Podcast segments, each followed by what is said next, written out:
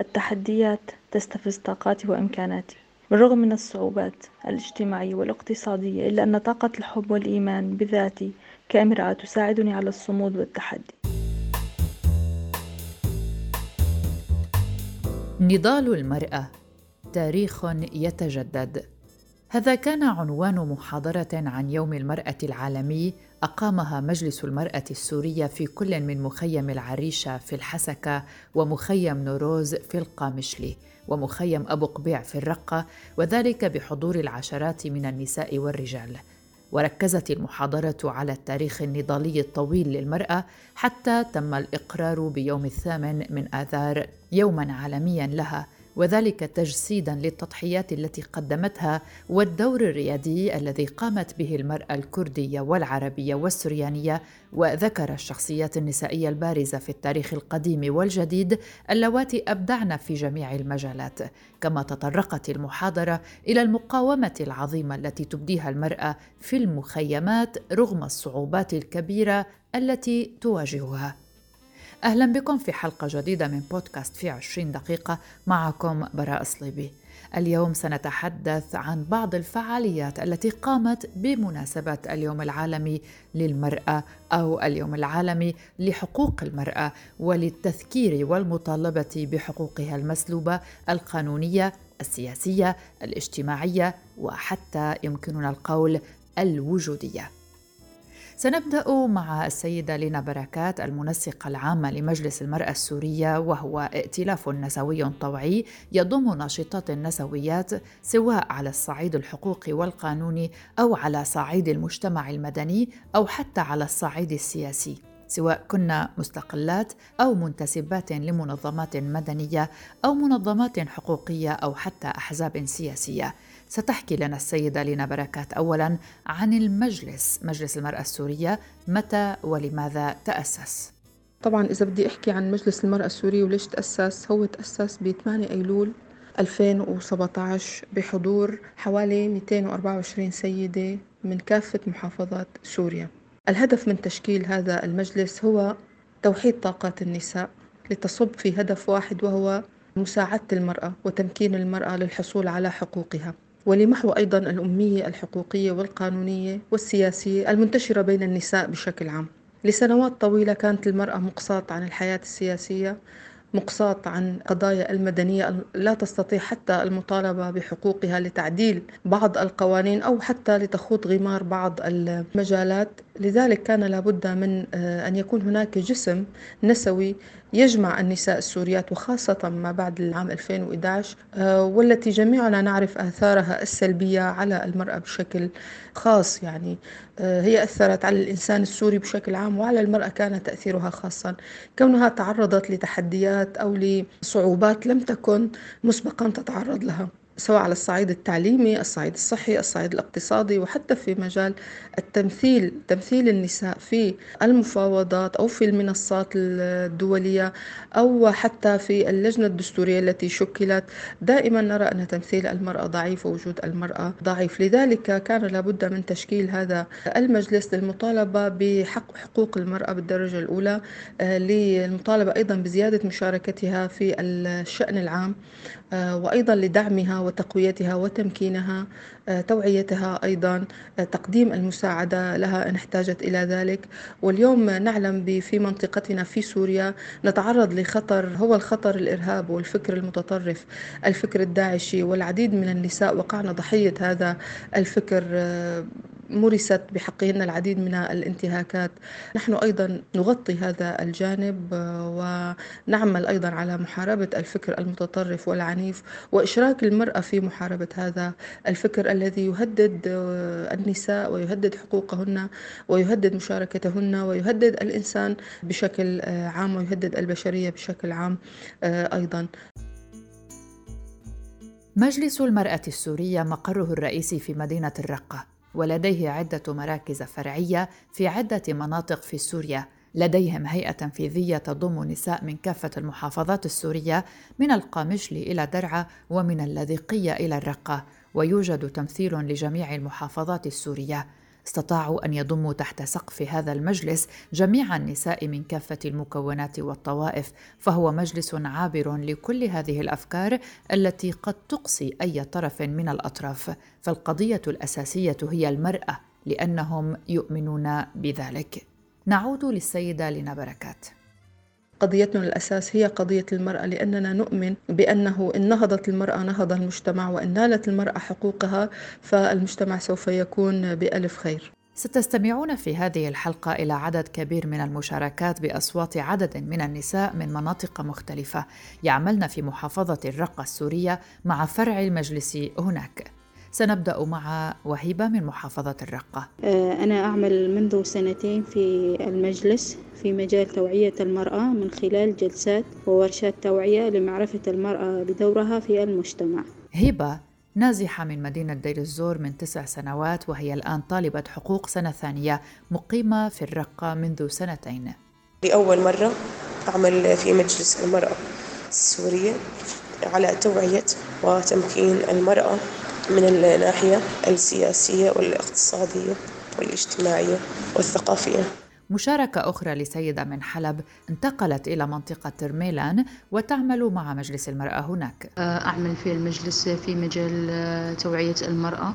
آه، ولتعرف المرأة أكثر حقوقها في الدستور أم في القوانين المرأة أكثر. الآن سنستمع إلى بتول من مدينة الرقة. أنا أعمل منذ سنتين في المجلس وأعمل على توعية المرأة في كافة المجالات إن كان المجال السياسي والاقتصادي والفكري ونعمل على رفع مستوى المرأة الاقتصادي من خلال دمجها في دورات تعليمية ومهنية لإيجاد الاكتفاء الذاتي لديها وتمكينها اقتصاديا. ومعنا الآن شمس. سابقا كنت أعمل في مدينة الأبيض ولكن الاحتلال والحرب الدائرة في تلك المنطقة أجبرتني على أن أصوح لمدينة الرقة.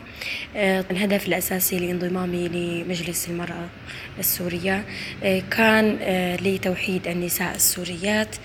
طبعا نحن النساء عانينا الكثير من ويلات الحرب ونحن بحاجة إلى توحيد طاقاتنا فيما بيننا كنساء موجودات. وأيضا لإعطاء وتمكين النساء ورفع مستوى التوعية لدى كافة النساء من كافة الجوانب الاقتصادية والاجتماعية وغيرها. آه، طبعا كنا مغيبين عن الكثير من القرارات الدولية عن كثير من النصوص التي تخص المرأة النصوص الدستورية. آه، فلذلك نرى أننا أطلاع على كل ما يدور آه، آه، من حولنا. آه، لإيصال صوت المرأة السورية إلى كافة المنابر الدولية وكافة النساء حول العالم سواء النساء سوريات أو غير سوريات. وأيضا سابقا كنا نعاني من تهميش في المجتمع ولن يكن لدينا دور حقيقيا ولكن الآن لدينا مجال واسع لإعطاء انطلاقة جديدة لكل النساء آه، وخاصة آه، النساء السوريات سواء كنا في الداخل السوري أو الخارج السوري. سهير تعمل في التربية. تحدثت بطريقة لا يمكنني إلا أن أقول أنها وأثناء إعداد الحلقة وتسجيلها أعطتني أي سهير جرعة عالية من التفاؤل. لا أشعر بأي اغتراب أو إحباط. التحديات تستفز طاقاتي وإمكاناتي. كما رأيت أطفالي سأرعى طلابي. بالرغم من الصعوبات الاجتماعية والاقتصادية إلا أن طاقة الحب والإيمان بذاتي كامرأة تساعدني على الصمود والتحدي. سنعمل من أجل مستقبل أكثر أمنا لنساء العالم جميعا إحدى أبرز نشاطات مجلس المرأة السورية إقامة مجموعة من التدريبات والورشات في مخيم الهول.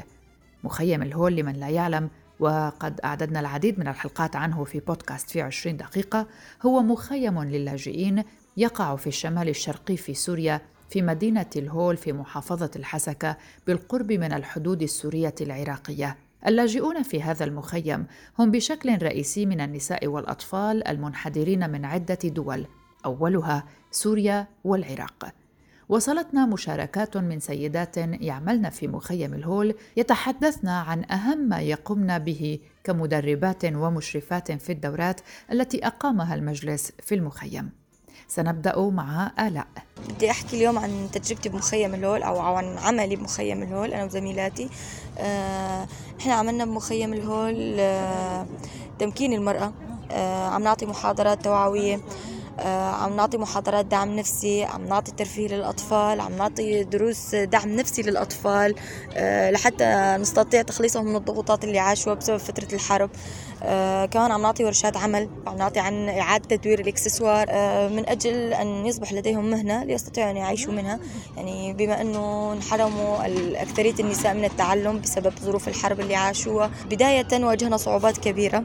آه أولا الذهنية المتطرفة أو الذهنية المتعصبة. واجهنا كثير من هالناحية يعني من ناحية النساء. أما هلأ فعم نلاحظ أنه ذهنيتهم عم تتغير يوم عن يوم. فهالشي بالنسبة لنا إنجاز كبير يعني أنه استطعنا التأثير بالنساء الموجودين. جيهان السيدة السورية الكردية أيضا ستحدثنا عن دورها في هذه الدورات. نحن عم نجي على مخيم الهول آه، عم نعطيهم ورشات عم نعطيهم دعم نفسي عم نغير آه، من كتير الضغوط اللي كانوا عايشينها آه، لأنه عاشوا كتير فترة صعبة بالحرب بالمناطق التي كان فيها نزاع. وبالفعل نحن واجهنا كتير صعوبات.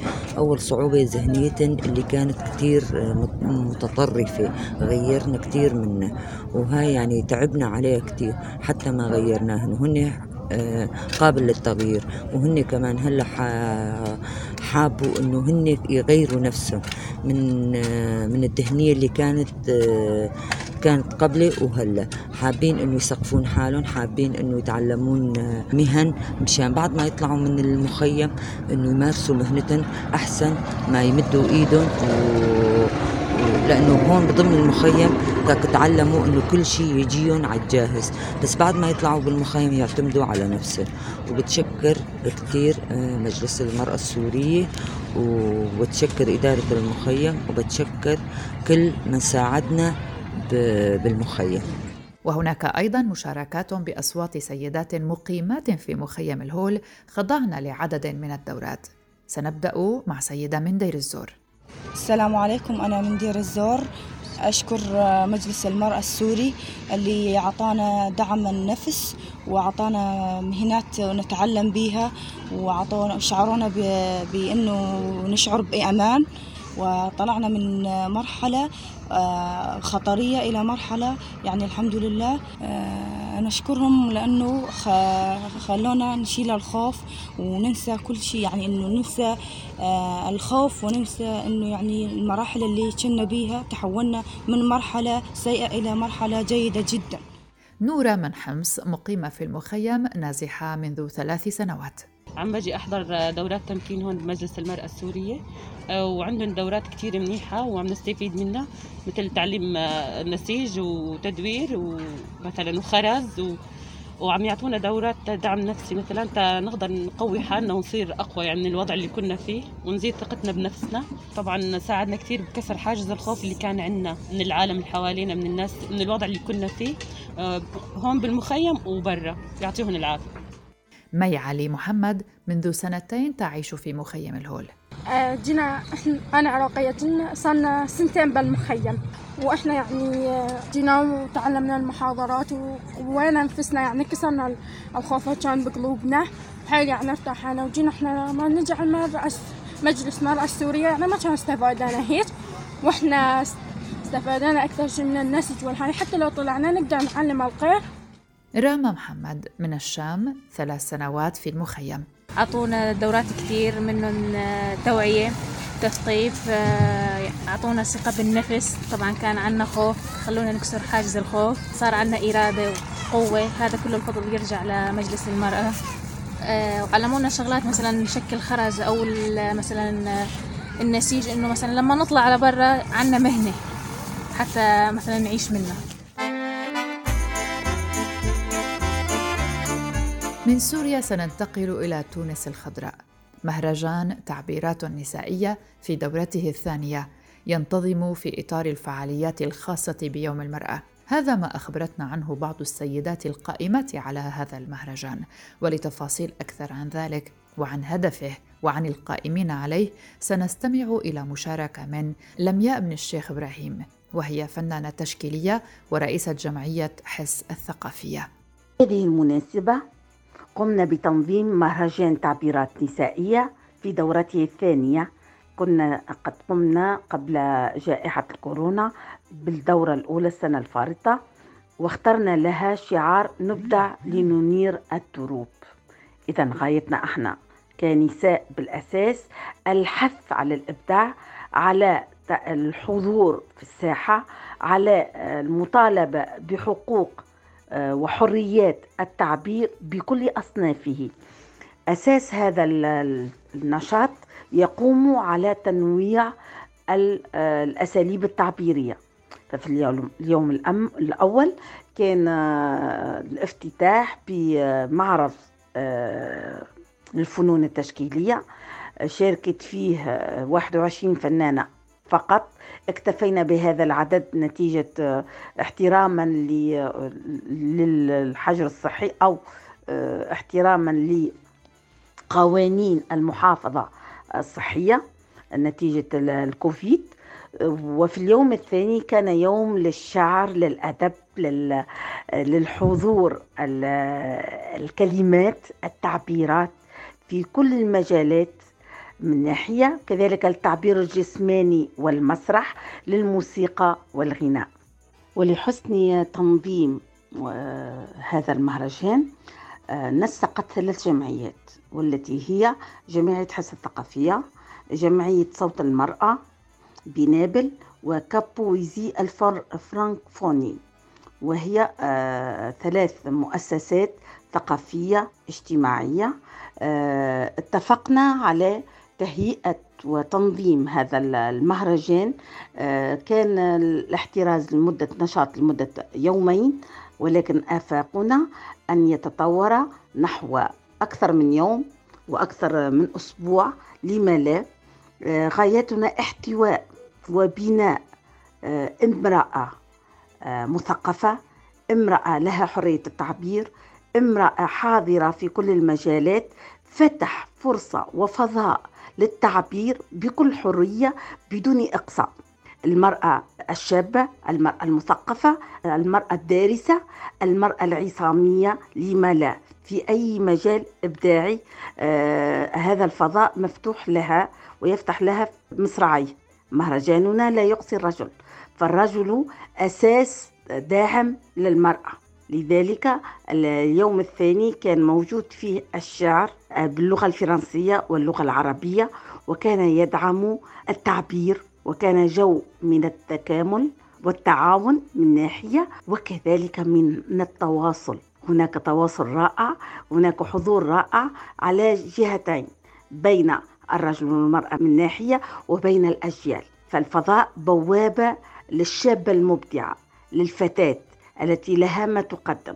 الجمهور الذي له إمكانات تعبيرية متميزة سواء في الموسيقى أو التعبير الجسماني أو الرقص أو المسرح أو المونولوج. كل ما يمكن له أن يضيف على الساحة فبوابة المهرجان مفتوحة له. أيضا سنستمع إلى مشاركة مريم جار علي حدوسة فنانة تشكيلية وشاعرة رئيسة جمعية صوت المرأة. ستعرفنا على هذه الجمعية ومشاركتهم في مهرجان تعبيرات نسائية.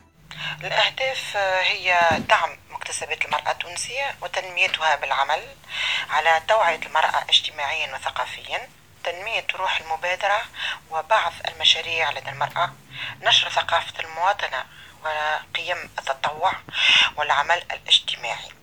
نعمل بطرق عديدة. مثلا تنظيم ورشات تفكير وندوات ينشطها مختصون حسب المحاور.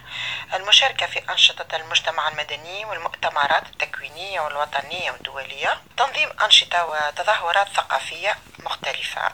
منها المهرجان هذا اللي أخلقناه السنة الفارطة الفئات المستهدفة في جمعية صوت المرأة هما النساء ذوات الأوضاع الهشة.